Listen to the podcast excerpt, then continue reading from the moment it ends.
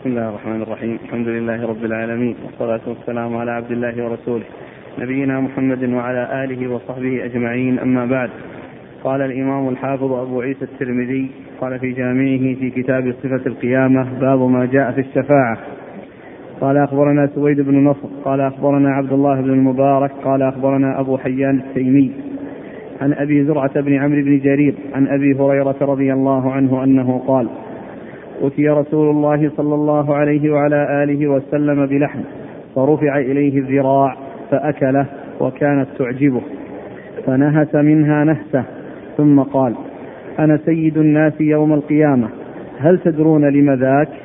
يجمع الله الناس الأولين والآخرين في صعيد واحد فيسمعهم الداعي وينفذهم البصر وتدنو الشمس منهم فبلغ الناس من الغم والكرب ما لا يطيقون ولا يحتملون. فيقول الناس بعضهم لبعض ألا ترون ما قد بلغكم؟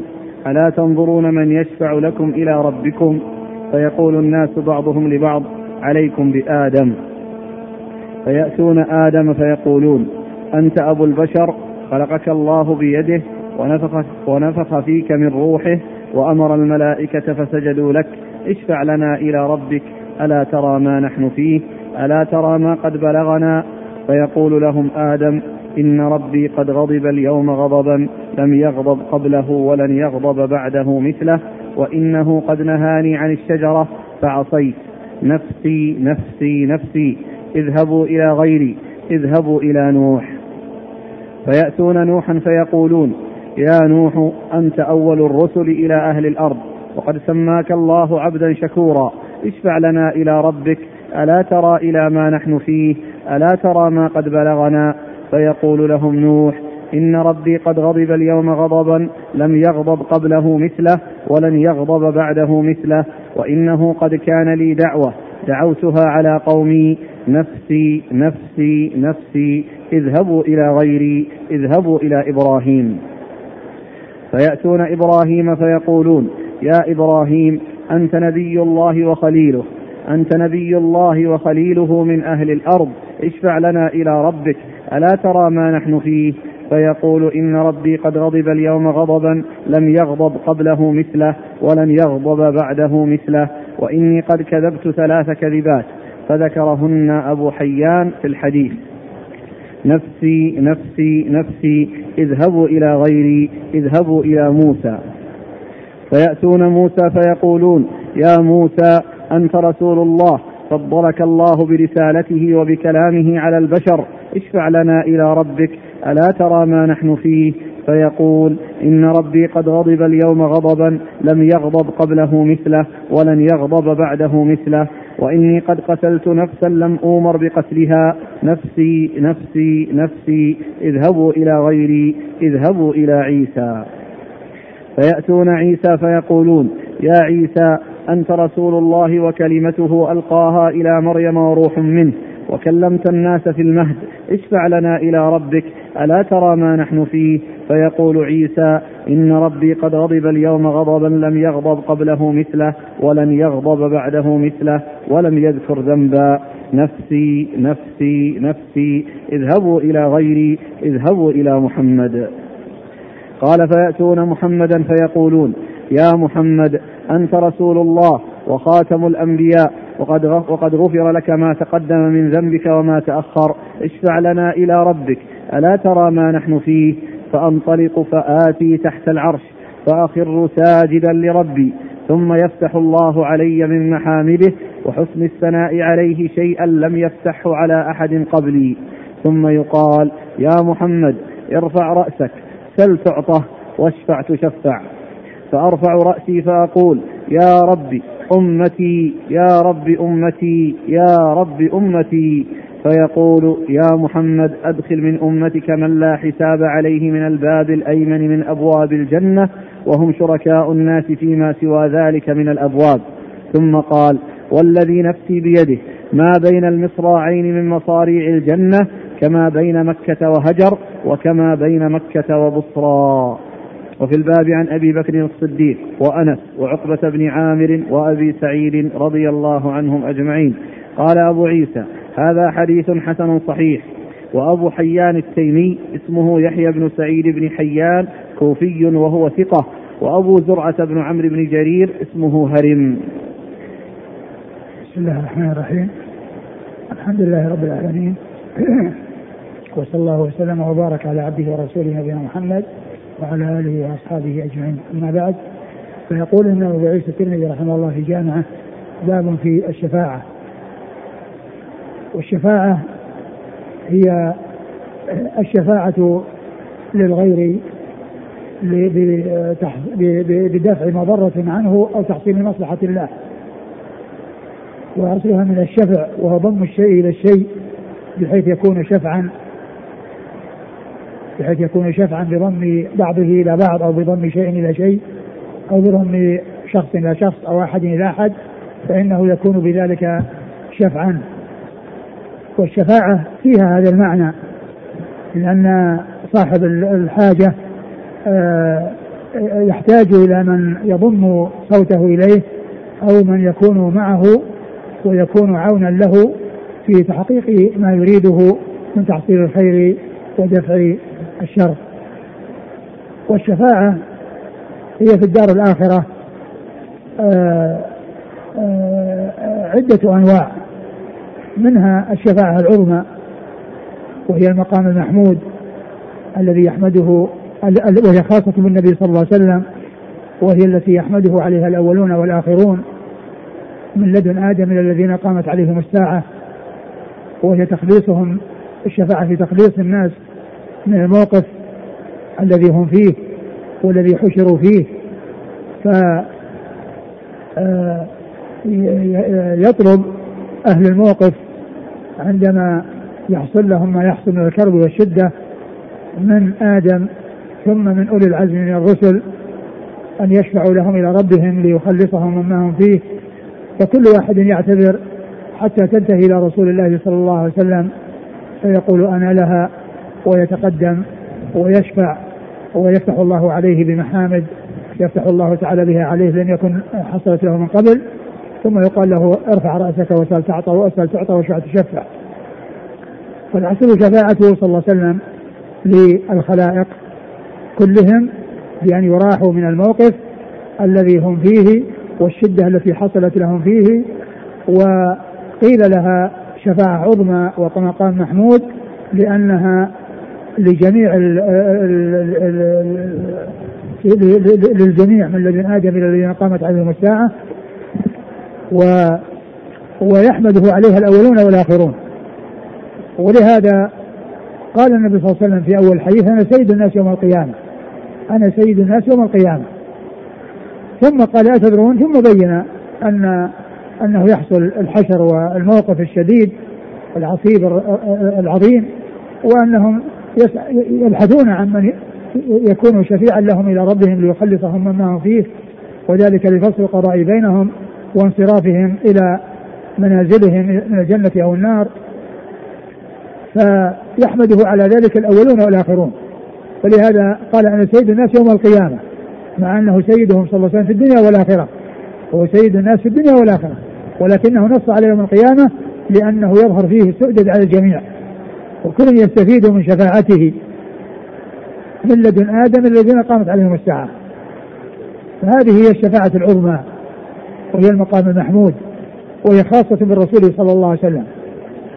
ومن الشفاعات آه الشفاعة في الخروج من النار لأن دخلها أن يخرج منها. وهذه للرسول صلى الله عليه وسلم ولغيره ولغيره آه،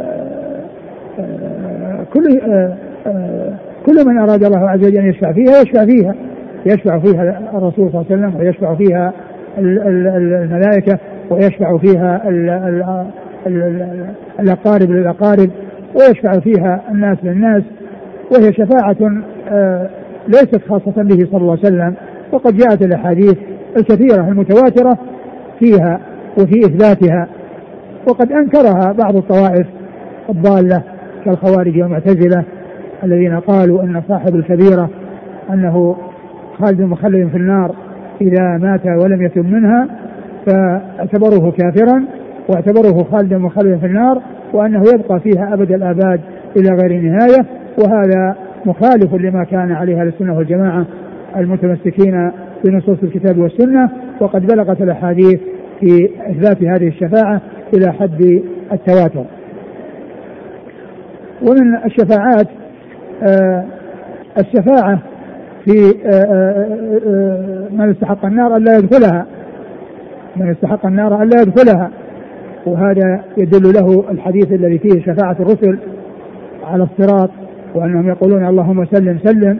فإن المقصود من هذا من هذه الشفاعة أن من استحق النار أن يتجاوزها فلا يقع فيها.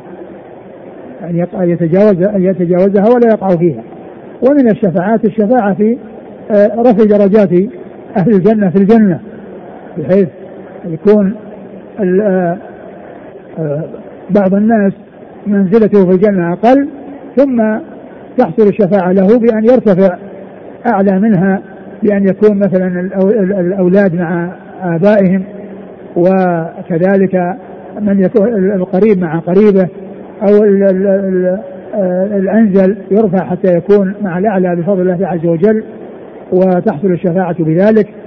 وكذلك أيضا الشفاعة في تخفيف العذاب في النار للكفار الذين هم مستحقون الذين هم مخلدون في النار إلى غير نهايه وهذه وهذه ثبتت الشفاعة فيها في رسول الله صلى الله عليه وسلم ولعمه أبي طالب خاصة لأنه جاء في بعض الأحاديث ما يدل على أنه شفع له في أن يخفف عنه العذاب فصار في ضحضاح من نار عليه نعلان من نار يغلي منهما دماغه وهو في عذاب يتصور أنه ما في احد أشد منه عذاب مع أنه أخف الكفار عذابا وقد نفعته شفاعة الرسول صلى الله عليه وسلم بالتخفيف.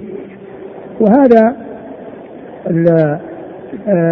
الحديث الصحيحه التي وردت فيها في في الشفاعه لأبي طالب في تخفيف العذاب من عنه مخصصة لما جاء من الآيات الدالة على أن الكفار لا تنفعهم شفاعة الشافعين وأنه لا يخفف عنهم العذاب فإن الكفار لا تنفعهم شفاعة الشافعين لا في الإخراج من النار ولا في تخفيف العذاب من النار إلا أبا طالب فإن فإن شفاعة النبي صلى الله عليه وسلم له آه، أفادته بتخفيف عذابه في النار. فالخروج لا, لا ليس هناك خروج لأحد من الكفار. وأما التخفيف فإنه لا يخفف عنهم من العذاب إلا أبا طالب فإنه ورد التخفيف عنه في بعض الأحاديث. ولهذا فهذه الأحاديث مخصصة لقول الله عز وجل فما تنفعهم شفاعة الشافعين فإنها نفعت أبا طالب في التخفيف دون الإخراج. وكذلك أيضا مخصصة لقول الله عز وجل والذين كفروا لهم نار جهنم لا يقضى عليهم فيموتوا ولا يخفف عنهم من عذابها. فقوله ولا يخفف عنهم من عذابها هو لجميع الكفار. ويخرج من ذلك أبو طالب لحصول تخفيف العذاب عنه بشفاعة النبي الكريم له صلوات الله وسلامه وبركاته عليه. فهذه جملة من أنواع الشفاعة التي جاءت بها الأحاديث فثبت بها الأحاديث عن رسول الله صلوات الله وسلامه وبركاته عليه. وكذلك الشفاعة في آآ آآ في آآ أن يكون من السبعين ألف الذين يدخلون الجنة بغير حساب ولا عذاب ويدل لها قصة عكاشة محصن رضي الله عنه الذي سأل النبي صلى الله عليه وسلم أن يدعو الله أن يجعله منهم ودعا له فصار منهم فحصلت له هذه الشفاعة. بأن يكون من السبعين ألفا الذين يدخلون الجنة بغير حساب ولا عذاب. وقد أخبر النبي صلى الله عليه وسلم بذلك ودعا له ودعا ودعا, ودعا الرسول صلى الله عليه وسلم لعكاشة المحصن بذلك. فصار من هؤلاء السبعين الذين يدخلون الجنة بغير حساب ولا عذاب. ثم إن هذا الحديث الطويل الذي آه، أورده المصنف عن أبي هريرة وهو أول حديث في باب الشفاعة آه، قال فيه في الحديث أن النبي صلى الله عليه وسلم أتي بلحم وكانت تعجبه الذراع فأعطي, فأعطي الذراع أو نول الذراع فنهس منها نهسة. كانت أوتي أوتي بلحم وكانت تعجبه الذراع. قوله وكانت تعجبه الذراع هذا بيان للسبب الذي من أجله أعطي الذراع لانها لأنهم كانوا يعرفون أنها تعجبه. فناولوه الذراع. فقوله وكانت تعجبه هذا بيان للسبب أو الأمر الذي آه، جعلوهم آه، جعلهم آه، يناولونه الذراع. صلوات الله وسلامه وبركاته عليه. أي ذراع الشاة التي الذراع الذي فيه اللحم. فإن فإن يعني هذا النوع من اللحم هو الذي كان يعجب النبي صلى الله عليه وسلم ولهذا ناولوه إياه. ثم أن الرسول صلى الله عليه وسلم قال أنا سيد الناس يوم القيامة. نهس منها نفسه يعني بأطراف أسنانه يعني بدأ يأكل ثم قال أنا سيد الناس يوم القيامة. وهذا ومثل هذا الكلام الذي يذكر مع الحديث يدل على ضبط الراوي ما حدث به لأنه مع مع حفظه للحديث أيضا عرف الهيئة والحالة التي كان عليها رسول الله صلى الله عليه وسلم عندما يحدث أو عندما حدث بهذا الحديث فهذا من جنس ما جاء في حديث ابن عمر أن أنه قال أخذ رسول الله صلى الله عليه وسلم بمنكبي. فقال كن في الدنيا كأنك غريب وعابر سبيل. فإن قول ابن عمر كان أخذ بمنكبي آه يدل على أنه حفظ على يدل على حفظه للحديث كونه حفظ الهيئة والحالة التي كان التي حصلت عند تحديث الرسول صلى الله عليه وسلم إياه. بهذا الحديث. ثم قال أنا سيد الناس يوم القيامة. والسيد هو المقدم الذي آه، يتقدم القوم ويكونون تبعا له ويكون يكون مرجعا لهم وهم أتباع له. فقال أنا سيد الناس يوم القيامة. مع أنه سيدهم في الدنيا والآخرة ولكنه ذكر يوم القيامة لأنه يظهر فيه سؤدده على الجميع على الخليقة كلها من أولها إلى آخرها. من لدن آدم إلى الذين قامت عليهم الساعة فإنهم كلهم يستفيدون من هذه الشفاعة التي هي المقام المحمود الذي يحمده عليه الأولون والآخرون. ف آه فيكونون في آه آه في ذلك الموقف الذي هم فيه وحشروا في مكان واحد وفي صعيد واحد يعني متساوي ليس فيه انخفاض ولا ارتفاع بل ينفض الذين حشروا فيه آه، يسمعهم الصوت وينفذهم البصر بمعنى أنه يصل إليهم لأن ما فيه انخفاض وفيه ارتفاع بحيث يعني يتغيب البعض ويظهر البعض وإنما يكون كلهم ظاهرون لاستواء الأرض وانبساطها وعدم الارتفاع والانخفاض فيها الذي يكون فيه وجود الناس فيها انخفاضا وارتفاعا بل هم في صعيد واحد متساو آه، ينفذهم البصر جميعا يعني بصر آه، الذي يريد أن ينظر إليهم. وليس المقصود المقصود أن بصره ينفذ إليهم فإن الله عز وجل محيط بكل شيء ويرى كل شيء ويسمع ويسمع كل شيء ولا يخفى عليه خافية في الأرض ولا في السماء. ولكن المقصود من ذلك أن أنهم يرون يعني رؤية واحدة لتساويهم في الأرض بكونها مستوية فليس فيها انخفاض ولا ارتفاع يترتب عليه عدم رؤية البعض ورؤية البعض. فتدري منه الشمس. ويلجئ و... إيش الحديث؟ نفسه؟ الشمس منهم فبلغ الناس من الكرم والكرم تدري الشمس منهم فيكون عندهم شدة من حرارة الشمس. وفي جاء في بعض الأحاديث أنهم يتفاوتون في العرق والرشح الذي يحصل منهم. وقد مر في الحديث أن منهم من يكون إلى آه، كعبيه ومنهم إلى ركبتيه ومنهم إلى حقوة ومنهم إلى آه، من يلزمه آه، العرق الجاما فهم متفاوتون في ذلك ويحصل لهم شدة وكرب. فيبحثون عن من يشفع لهم إلى ربهم ليخلصهم مما هم فيه من هذا الموقف. فيذهبون إلى آدم أولا وهو أبو البشر ويطلبون منه الشفاعة ويمهدون لطلبهم الشفاعة بذكر صفاته وخصائصه.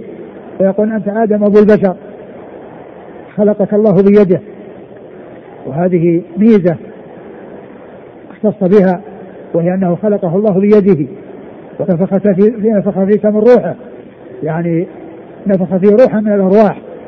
التي تدخل في الأجساد ويكون بها حياة الأجساد.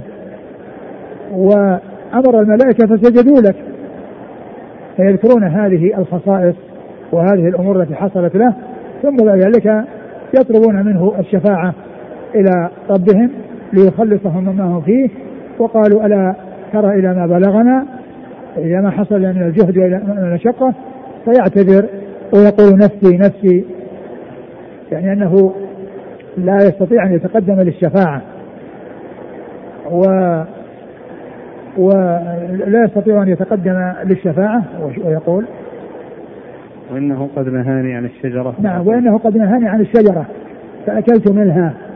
يعني معناه أنه يعني آه، لم يمتثل هذا النهي الذي قد حصل له فهو لهذا الذنب الذي حصل له فإنه لم يرى آه، أنه يتقدم للشفاعة وأحالهم إلى نوح فجاءوا إلى نوح عليه الصلاة والسلام وقالوا له آه، أنت أول رسول أرسله الله إلى أهل الأرض.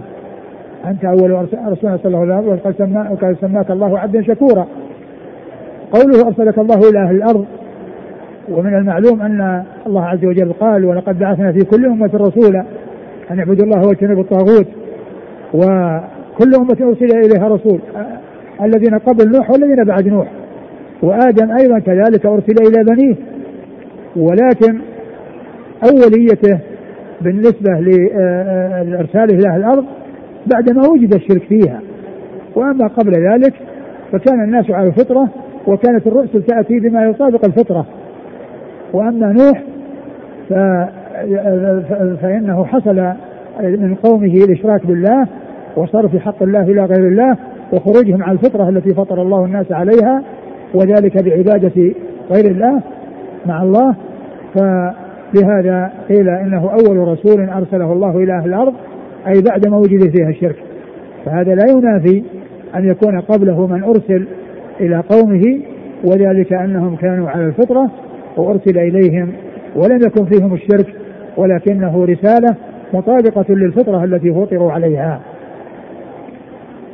و آه، وسماك الله عبدا شكورا كما جاء في أول سورة الإسراء وطلبوا منه الشفاعة واعتذر وقال إن إنه أعطي دعوة وأنه دعا بها على قومه يعني دعوة مستجابة وأنه آه، آه، أتى بهذه الدعوة بالدعاء على قومه فلم يرى أن يتقدم للشفاعة.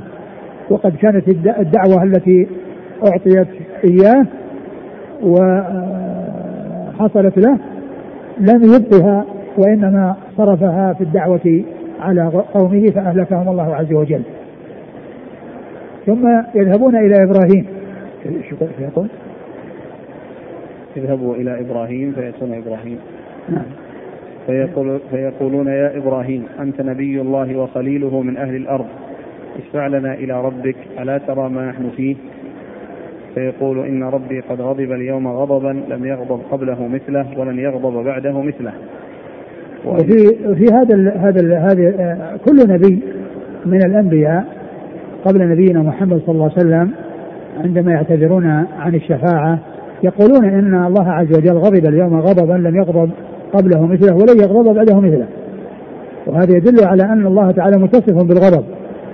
وأن غضب الله عز وجل آه، يكون شديدا ويكون أشد. فإنه قال لم يغضب قبله ولا بعده مثله.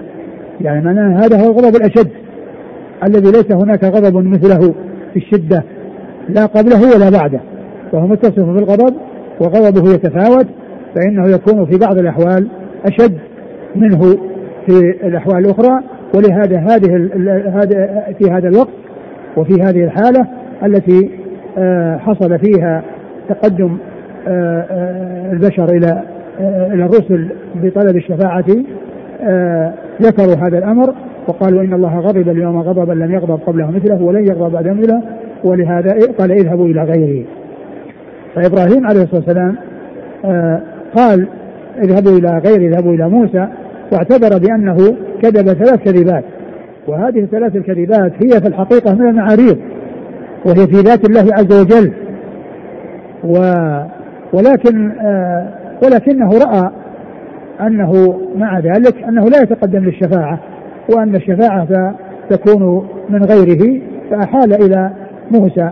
وهذه الكذبات الثلاث التي كذبها هي قوله إني سقيم وقوله فعله كبيرهم هذا وقوله لسارة يعني قولي أنت أختي يعني عند ما يخاطبها الجبار الذي طلب آه، آه، إحضارها إليه وقال يعني أنت أختي في الإسلام فهذا من المعاريض. يعني قوله أختي هي يعني معناها أنه يريد شيء وغيره يفهم شيئا آخر وهذه من المعاريض. وكذلك قوله فعله كبيرهم هذا يعني يعني هذا من باب التهكم.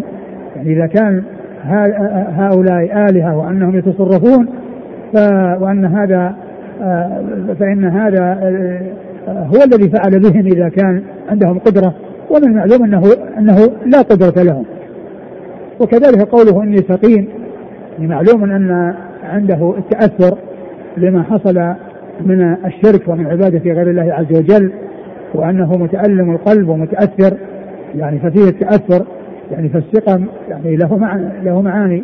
قد يكون سقم الجسم قد يكون السقم الذي يكون بسبب يعني أمر يحصل للإنسان والذي حصل ان أولئك عبدوا غير الله عز وجل وذلك ساءه وأثر فيه فصار آه، آه، آه، همه ذلك وأحزنه وقال إني سقيم.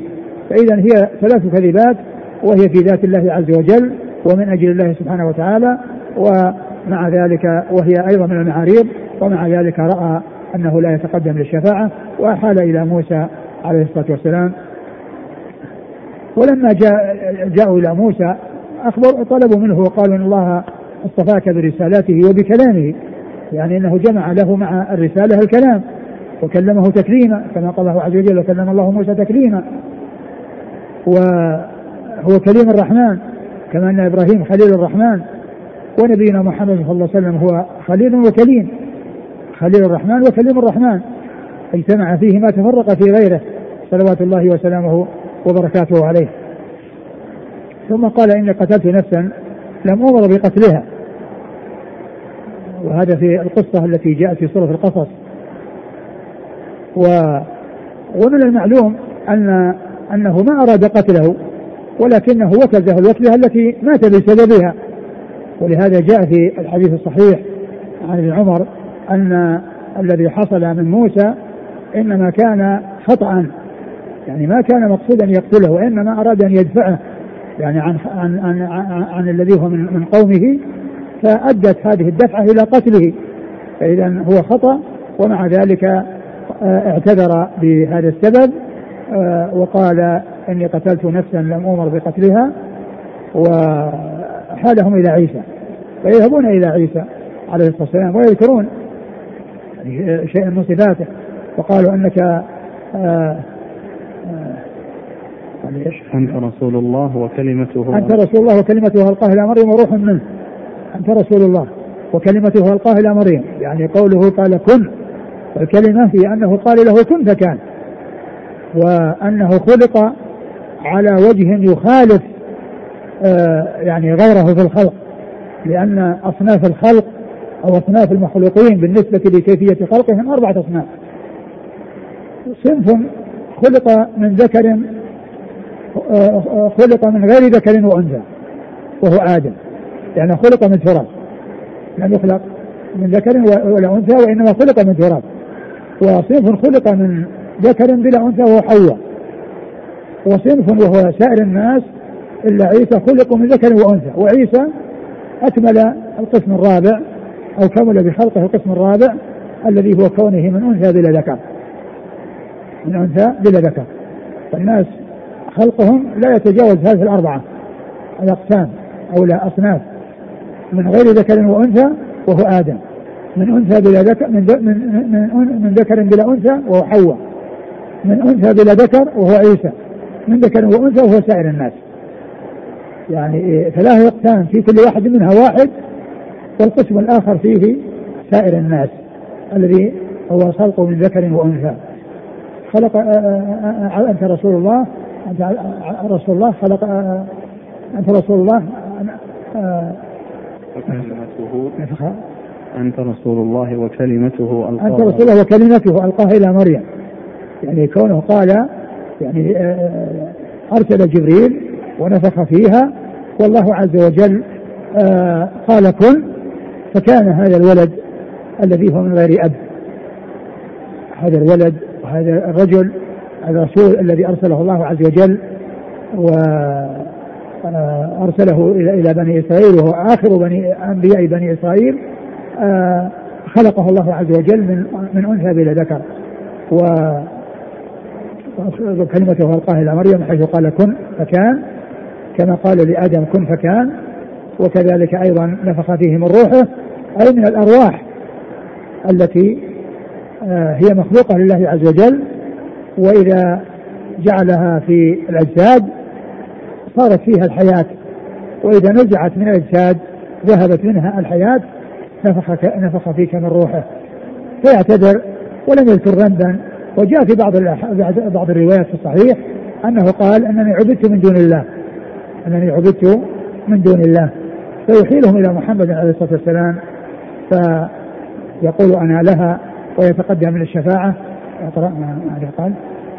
وكل يقولون له وكل وروح منه وكلمت الناس في المهد. وكلمت الناس في المهد.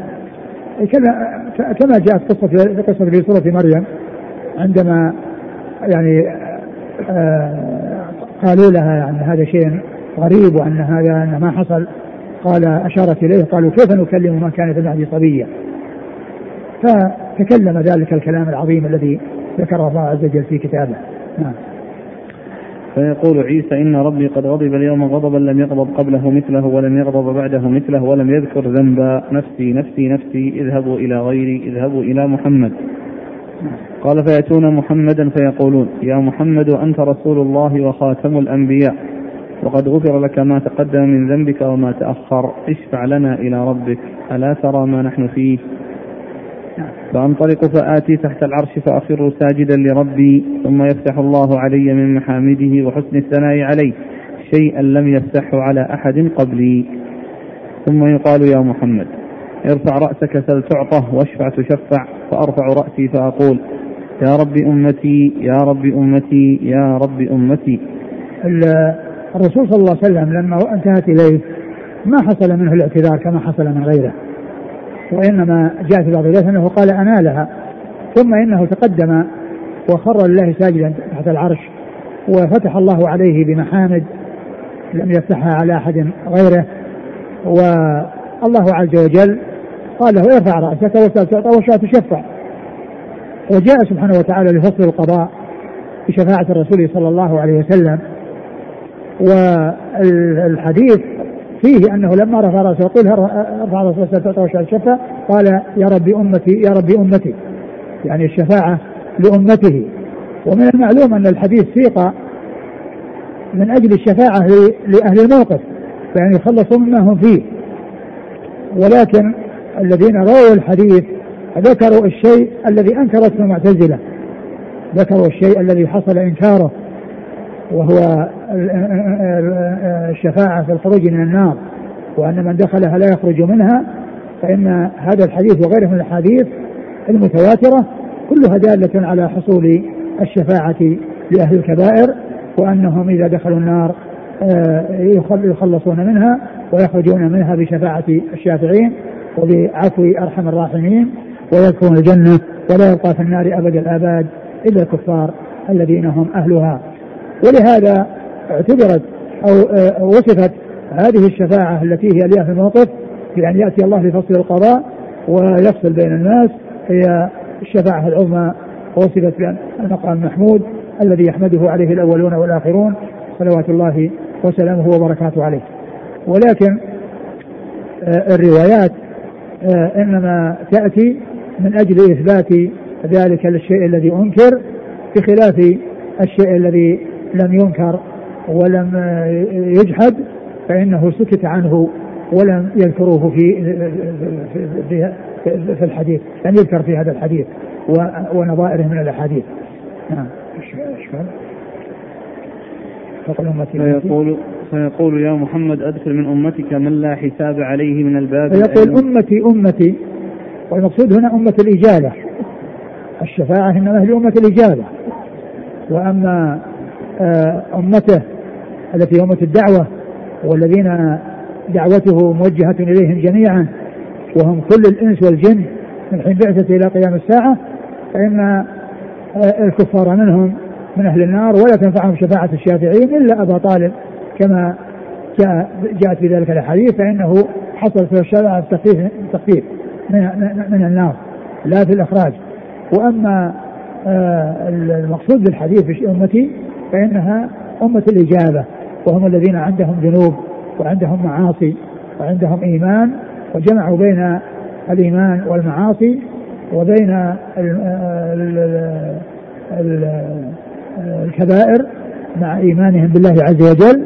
فصاروا مؤمنين ناقص الإيمان ليسوا كفارا كما تقول الخوارج والمعتزلة وأنهم مخلدون في النار وليسوا كامل الإيمان كما تقوله المرجئة الذين غلوا في التفريط وقابلهم المعتزلة والخوارج الذين غلوا في الإفراط فأولئك غلوا في الإفراط حتى أخرجوهم من الإيمان وأدخلوهم في الكفر وخلدوهم في النار وهؤلاء غلوا في التفريط حتى جعلوا أنه لا فرق بين أتقى الناس وأفجر الناس قالوا إنهم كلهم مؤمنون كامل الإيمان وأنه لا يضر مع الإيمان طاعة كما لا أنه لا يضر مع لا لا لا, لا يضر مع الإيمان معصية كما لا ينفع مع الكفر طاعة كما لا ينفع مع الكفر طاعة. وأهل السنة والجماعة توسطوا بين هؤلاء وهؤلاء وقالوا أن مرتكب الكبيرة هو من حيث الحكم مؤمن ناقص الإيمان. ومن حيث دخول النار فإنه إذا شاء الله دخوله فإنه يعذب فيها على قدر جرمه ثم يخرج منها ويدخل الجنة. يخرج منها بشفاعة الشافعين وبعفو الله سبحانه وتعالى وتجاوزه ويدخل الجنة.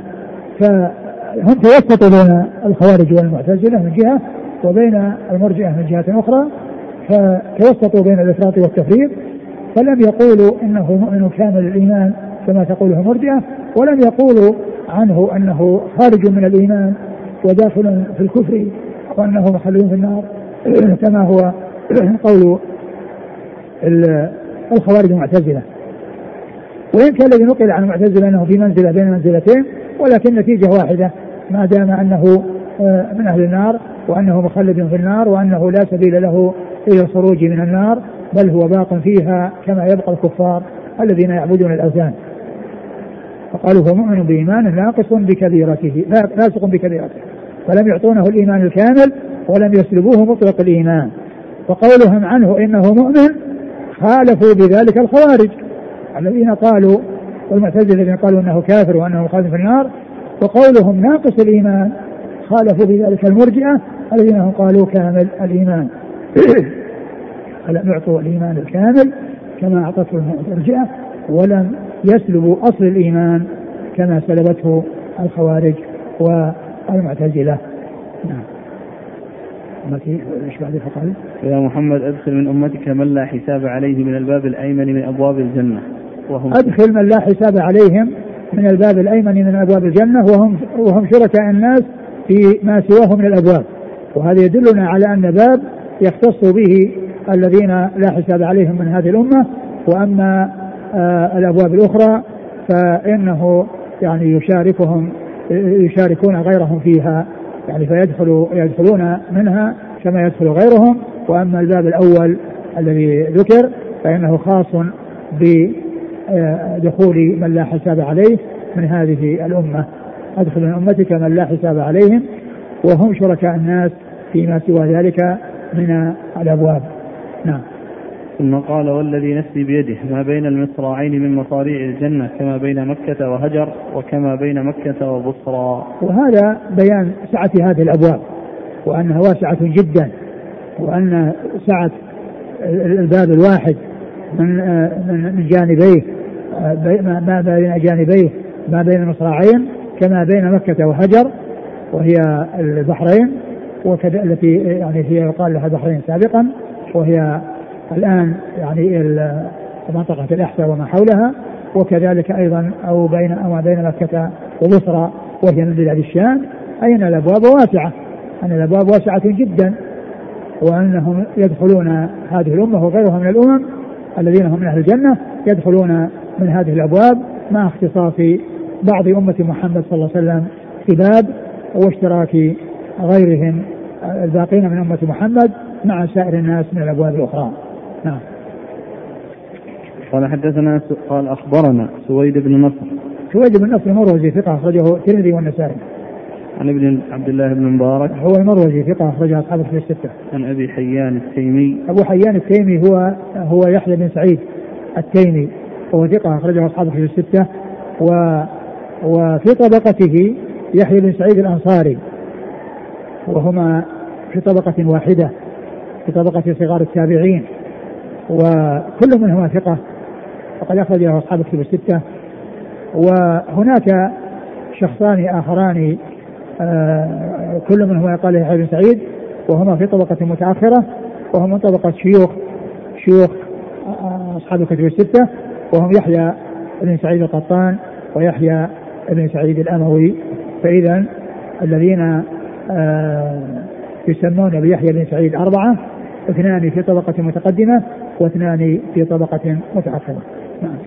عن أبي زرعة بن عمرو بن جرير. أبو زرعة بن عمرو بن جرير هو ثقة اخرجه أصحابه في الستة وهو مشهور بكنيته وذكر المصنف أن اسمه حرم. نعم. عن أبي هريرة. أبو هريرة عبد الرحمن بن صخر الدوسي رضي الله عنه أكثر الصحابة حديثا. قال وفي الباب عن أبي بكر الصديق. أبو بكر الصديق هو عبد الله بن عثمان.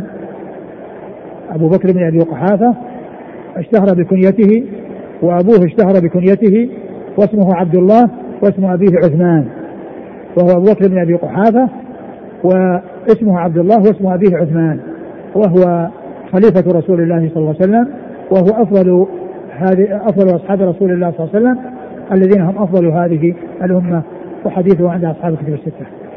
وانس وأنس بن مالك رضي الله عنه خادم النبي صلى الله عليه وسلم وأحد السبع المكثرين من حديثه.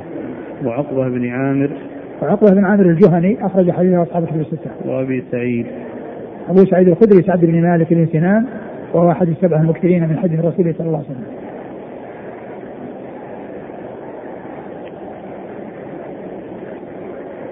يقول جاء في بعض الروايات أن إبراهيم يقول ثنتان منهما في ذات الله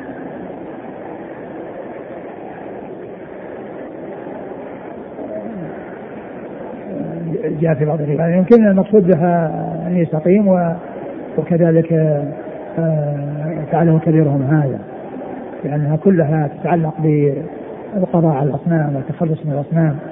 وأيضا كذلك أيضا هذه اللي هي الثالثة وهي قول هختي يعني حتى لا يعني آه، يتسلط عليها الجبار حتى لا يؤذيه فيها ويحصل منه ما لا تحمد عاقبته معها. نعم. ما معنى في ذات الله؟ يعني أنها من أجل الله. أنها من أجل الله. نعم. يقول كيف يميز الناس بين الأنبياء يوم القيامة مع أنهم لم يروهم جميعا؟ فكيف يعرفون آدم وموسى؟ يعرفونهم. أقول يعرفونهم. يعرفهم الله سبحانه وتعالى يعرفهم بهم ويجعلهم يعرفونهم. نعم. يقول قوله صلى الله عليه وسلم يا رب أمتي لماذا خص أمته من بين سائر الناس مع أنها هي شفاعة للجميع أنا ذكرت أن أن الرواة يعني آه، أتوا بالشيء الذي أنكر والذي خالف فيه بعض أهل البدع وأما الأولى فإنه ما خالف فيها أهل البدع ما خالف فيها خالفوا فيها بل هم آه، موافقون عليها. مرة ثانية كيف؟ نعم.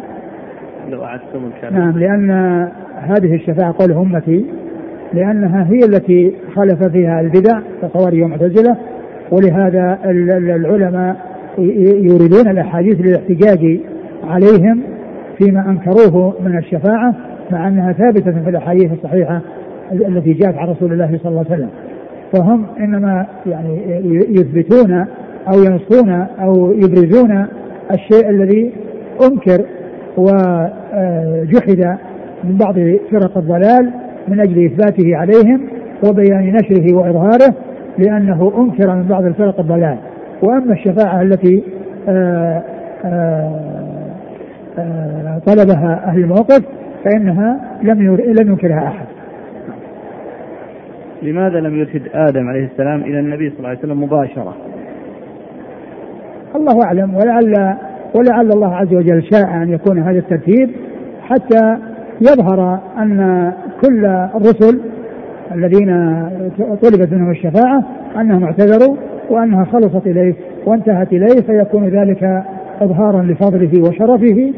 وذلك أن هؤلاء الأربعة الذين ذكروا بعد آدم هم مع رسول الله صلى الله عليه وسلم هم العزم من الرسل الخمسة لأن العزم من الرسل خمسة. وهم محمد صلى الله عليه وسلم وإبراهيم وموسى وعيسى ونوح. هؤلاء هم العزم من الرسل. ف الله أعلم ان ان كون آدم يعني حال على على نوح ثم هذا كل واحد ثاني حتى في النهاية يتبين آه، فضل الرسول صلى الله عليه وسلم وهو الذي أشار إليه بقوله أنا سيد الناس يوم القيامة. في أول الحديث أنا سيد الناس يوم القيامة. فإن هؤلاء السادات الذين هم سادات الأمم والرسل آه، آه، الذين هم أولو العزم من الرسل معه وهم الأربعة بعد آدم ف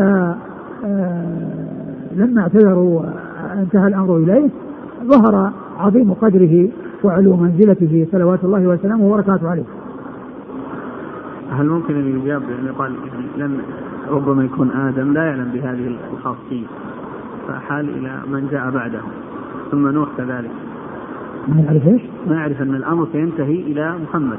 على كل الله أعلم يعني لكن هو آه، أشار إلى الذي يليه كل واحد حال إلى الذي يليه ومعلوم أن يعني بين بينهم رسل يعني بين نوح وبين آه، إبراهيم يعني قبله هود وقبله صالح وقبله صالح كل هؤلاء قبله ولكنه حيل إلى إبراهيم لأنه من اولي العزم من الرسل ولأنه خليل الرحمن وموسى كليم الرحمن.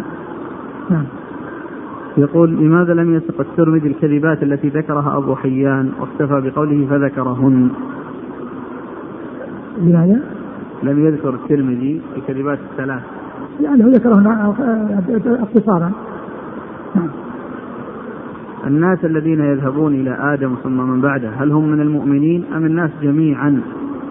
الذي يظهر الذي يظهر أنه الجميع لأنهم كلهم كلهم يعني يطلبون الخلاص من هذا الموقف الذي هم فيه.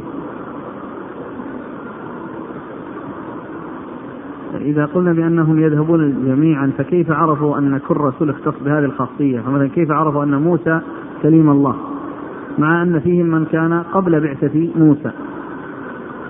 آه معلوم أن أن الذين خاطبوا الذين حصل منهم مخاطبة عالمون بذلك ولا يلزم أن يكون كل واحد تكلم وأنهم من أولهم إلى آخرهم تكلموا وإنما اتفقوا على أنهم يبحثون عن من يشفع إلى ربهم ثم ذهبوا ومن المعلوم أنه يتكلم آه، بعضهم مو لازم معناه إنه يعني كلهم من أولهم إلى آخرهم يتكلمون لأن الشفاعه هي للجميع والطلب إذا حصل من البعض فهو للجميع. يقول فضيلة الشيخ بعض الناس لما قرأ هذا البيت من البردة يا أكرم الخلق ما لما اللذوذي سواك عند حلول الحادث العممي يقول أن هذا يوم القيامة حيث تكون الشفاعة. هو الآن هو يخاطب النبي صلى الله عليه وسلم وهو في قبره عليه الصلاة والسلام ويزيد في ذلك بأن يقول إن من جودك الدنيا وضرتها ومن علومك علم اللوح والقلم. يعني وهذا يعني يبين يعني منتهى الغلو الذي الذي الذي قد حصل. وأما قضية الشفاعة فهو لا يطلبها منه الآن وإنما تطلب منه يوم القيامة. تطلب منه يوم القيامة ولا تطلب منه في الدنيا وهو في قبره عليه الصلاة والسلام. قال رحمه الله تعالى باب منه. قال حدثنا عباس العنبري قال حدثنا عبد الرزاق عن معمر عن ثابت عن أنس رضي الله عنه أنه قال قال رسول الله صلى الله عليه وعلى آله وسلم شفاعتي لأهل الكبائر من أمتي. قال أبو عيسى هذا حديث حسن صحيح غريب من هذا الوجه. وفي الباب عن جابر رضي الله عنه. ثم ورد حديث أنس رضي الله عنه وفيه قوله صلى الله عليه وسلم شفاعتي لأهل الكبائر من أمتي. يعني أنه يشفع لأهل الكبائر وأن أهل الكبائر مستحقون للشفاعة وأنها تنالهم الشفاعة وليسوا بمحرومين منها بل تطلب من الله لهم وتحصل الشفاعة لهم ويخرج من النار. كل من كان من أهل التوحيد وعنده شيء عنده شيء من الكبائر إذا إذا عذب العذاب الذي شاء الله أن يعذب فيه يعذب إياه فإنه يخرج من النار ويدخل الجنة بشفاعة الرسول صلى الله عليه وسلم وشفاعة غيره. وقد جاء في بعض الأحاديث عن النبي صلى الله عليه وسلم أنه قال لكل نبي دعوة مستجابة دعا بها على قومه وإن ادخرت وإن ادخرت دعوتي شفاعة لأمتي يوم القيامة. فهو عليه الصلاة والسلام الدعوة التي آه، أخبر بأنها محققة وأنها لا ترد آه، ادخرها لتكون شفاعة لأمته يوم القيامة. صلوات الله وسلامه وبركاته عليه. نعم. قال حدثنا عباس العنبري. عباس العنبري ثقة أخرجه البخاري تعليقا ومسلم وأصحاب السنة. عن عبد الرزاق. عبد الرزاق بن همام الصنعاني اليماني ثقة أخرجه أصحاب كتب الستة. عن معمر. معمر بن راشد الأزدي البصري ثم اليماني ثقة أخرجه أصحاب كتب الستة. عن ثابت. ثابت بن أسلم البناني ثقة أخرجه أصحاب كتب الستة. قال وفي الباب. عن أنس نعم. وفي الباب عن جابر. جابر بن عبد الله رضي الله عنهما أحد السبعة المكثرين من حديث رسول الله صلى الله عليه وسلم. هل يفهم من الحديث الاختصاص؟ شفاعتي خاصة بأهل الكبائر من أمتي. الذي آه الذي آه الحديث يدل على هذا. ومن المعلوم أن الرسل يشفعون لأقوامهم ونبينا صلى الله عليه وسلم يشفع لقومه لكن هل يشفع لغيرهم؟ يعني أو ما يشفع؟ لا ندري لكن الحديث يدل على أن شفاعته أنها تحصل لأمته لكن هل تنفع عن غيرهم ولا تحصل لغيرهم؟ الله أعلم. قال حدثنا محمد بن بشار قال حدثنا أبو داود الطيالسي عن محمد بن ثابت البناني عن جعفر بن محمد عن أبيه عن جابر بن عبد الله رضي الله عنهما أنه قال قال رسول الله صلى الله عليه وعلى آله وسلم شفاعتي لأهل الكبائر من أمتي. قال محمد بن علي فقال لي جابر يا محمد من لم يكن من أهل الكبائر فما له وللشفاعة؟ قال أبو عيسى هذا حديث حسن غريب من هذا الوجه. يستغرب من حديث جعفر بن محمد. ثم ورد أبو عيسى حديث جابر بن عبد الله الذي أشار إليه المصنف حيث قالوا في الباب عن جابر وقال شفاعة لها الكبائر من امته مثل الذي قبله. ثم قال جابر لمحمد ان إن من لم يكن الكابر ما له هو للشفاعه يعني إنه لا يحتاج إلى الشفاعة. يعني ليس من الكبائر والذي يدخله الله عز وجل الجنة من أول وهلة ولا يحتاج إلى شفاعة الشافعين. قال من لم يكن الكابر ما له هو للشفاعه يعني إن الشفاعة هي لمن يحتاج إليها والذين يحتاجون إليها هم أهل الكبائر نعم. قال حدثنا محمد بن بشار. محمد بن بشار هو لقب بن دار ثقة أخرج أصحابه في الستة وهو شيخ أصحابه في الستة. عن أبي داود الطيالسي. وهو ثقة أخرجه البخاري تعليقا ومسلم أصحاب السنة. عن محمد بن ثابت البناني. وهو ضعيف أخرج له. الترمذي. نعم. عن جعفر بن محمد. وهو آه وهو الصادق. وهو صدوق أخرج له البخاري في الأدب المخرج ومسلم وأصحاب السنة. عن أبيه عن أبيه محمد بن علي بن حسين وهو ثقة أخرجه أصحابه في الستة. يقول كيف يجاب عمن يقول المقصود من الحديث شفاعة لأهل الكبائر من أمتي يعني كبائر الطاعات كما جاء في قوله عز وجل وإنها لكبيرة إلا على الخاشعين أهل الطاعات ما يحتاجون إلى شفاعة لأن الشفاعة هي لكبائر المعاصي. أما الذين هم أقاموا أتوا بالطاعات ولا ولا يحصل منهم إلا الامتثال والانقياد والاستسلام فإن هؤلاء تحصل يدخلون الجنة من غير شفاعة. يدخل الجنة من غير شفاعة.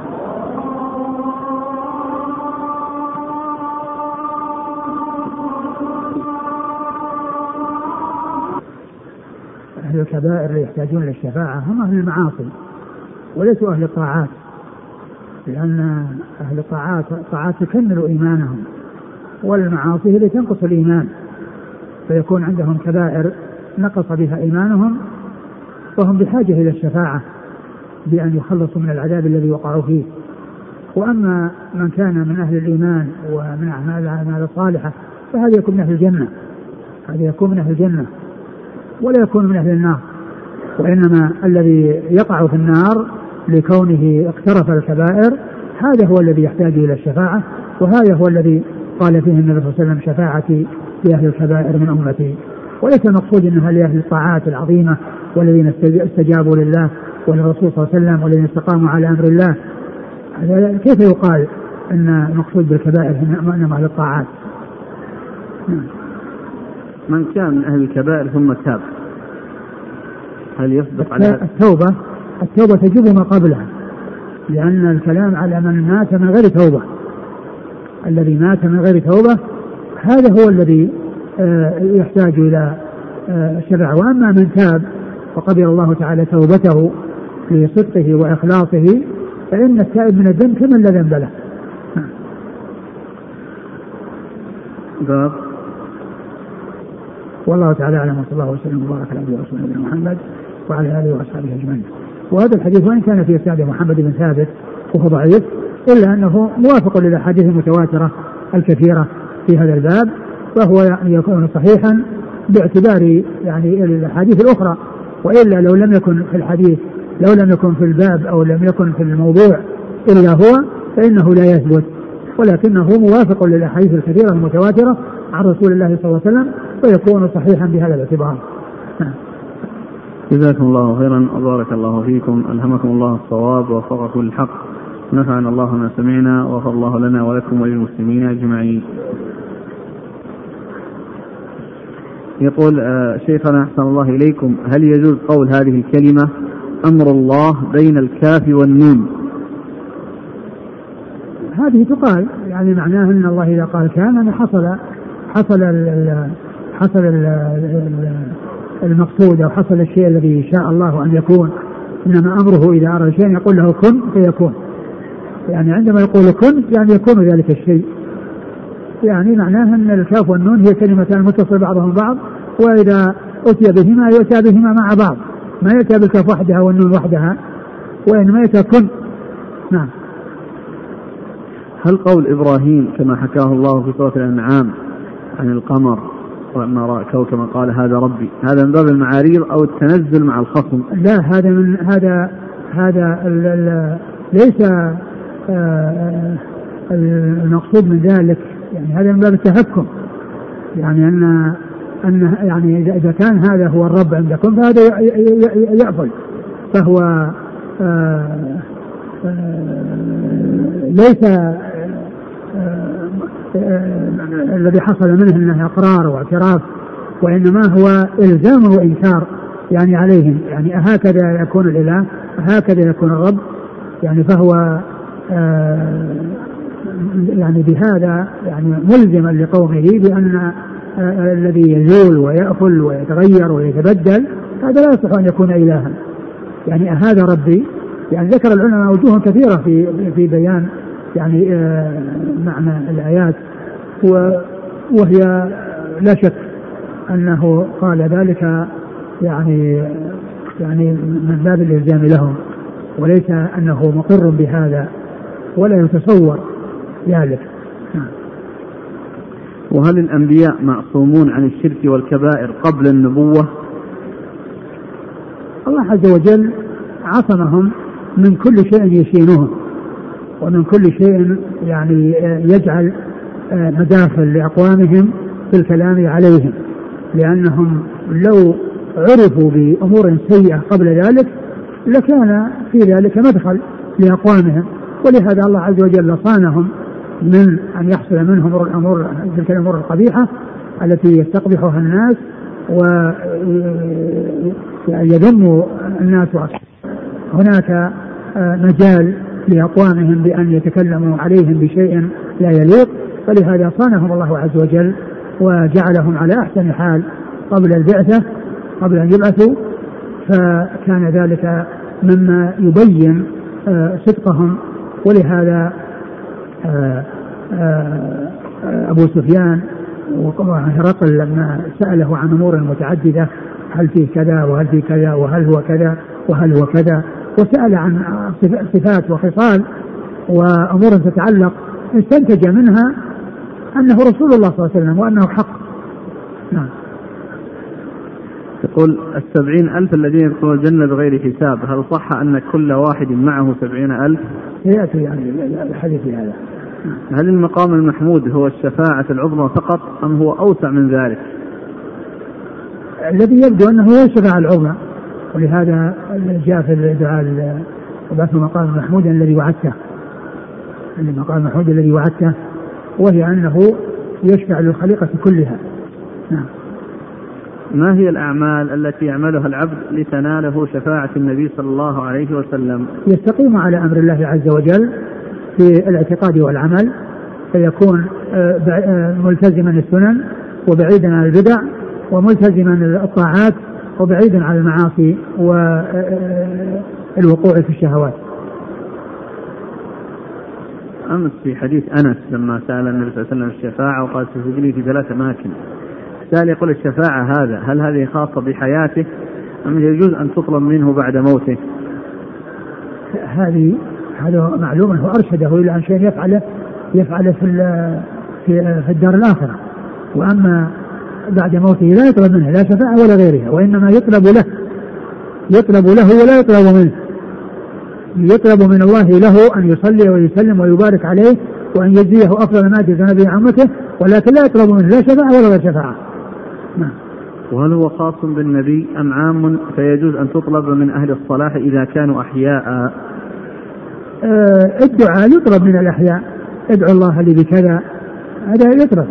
وأما بالنسبة للآخرة آه، أمور الآخرة علمها عند الله عز وجل لا يعرف نهاية الناس قد يكون هذا الذي هو صالح الآن يتغير ويتبدل حاله وقد يكون هذا الذي هو طالح يتغير ويكون هذا يختم له بخير وهذا يختم له بسوء والعياذ بالله. يقول فضيلة الشيخ في بعض المدارس تعتزم هيئة التدريس على وضع برنامج لتثقيف الطلاب عن سيرة نبيهم عليه الصلاة والسلام ويشمل ذلك عن طريق الحصص والإذاعة المدرسية وبعد صلاة الظهر. فنريد منكم الآتي ما رأيكم في هذا في هذه الفكرة؟ هل ترون أنها مناسبة؟ آه، كون الرسول صلى الله عليه وسلم آه، يبين المدرسون والمسؤولون عن تثقيف الطلاب وعن تدريس الطلاب آه، مكارم الرسول صلى الله عليه وسلم وخصاله الحميدة وصفاته. وكرم أخلاقه وسيرته وحتى يكونوا على علم بذلك لأنه هو القدوة والأسوة. لا شك أن هذا مطلوب. لا شك أن هذا مطلوب. ومن أهم المهمات كون الشباب آه، يعرفون بنبيهم صلى الله عليه وسلم وبصفاته وشمائله وأخلاقه وما آه، هو متصف به من كل كمال يليق بالمخلوق. صلوات الله وسلامه وبركاته عليه لا شك أن هذا مطلوب وهذا من أهم المهمات. جزاكم الله خيرا سبحانك الله وبحمدك أشهد أن لا إله إلا أنت